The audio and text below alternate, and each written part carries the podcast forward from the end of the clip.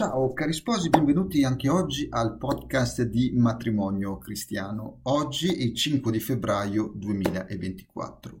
Riprendiamo il Vangelo di ieri e il titolo dell'articolo è Abbiamo la febbre anche noi? Partiamo. Il Vangelo di ieri è molto significativo. Perché è così importante scrivere della febbre della suocera di Pietro? Che miracolo è alla fine? Uno si aspetta che Gesù cominci con il botto perché si tratta del primo miracolo raccontato dal Vangelo di Marco e invece cura una semplice febbre. Dai che ci saremmo aspettati di più. Non dico subito di resuscitare un morto, ma almeno un lebroso o un paralitico, di guarirli. E invece la febbre. Ma vediamo cosa c'è dietro.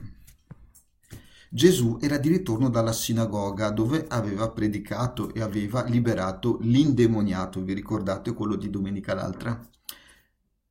La suocera di Pietro non c'è potuta andare. Aveva la febbre. La febbre rappresenta tutti quei mali che abbiamo dentro e che non si vedono. Rappresentano le nostre ferite, la nostra incredulità, il nostro egoismo, la nostra durezza di cuore tutto quello che ci impedisce un pochino di andare incontro a Gesù, di andarlo a cercare a casa sua, nella chiesa.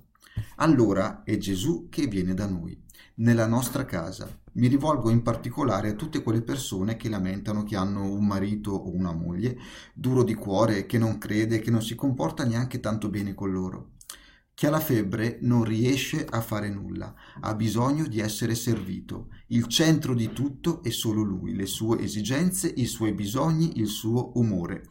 L'altro diventa un mezzo, uno strumento, una cosa da usare ma poi avviene il miracolo. Ok, non sempre avviene, ma voi siete l'unica occasione che l'altro avrà di fare esperienza di Dio, di fare esperienza dell'amore di Dio che è misericordioso e che è gratuito.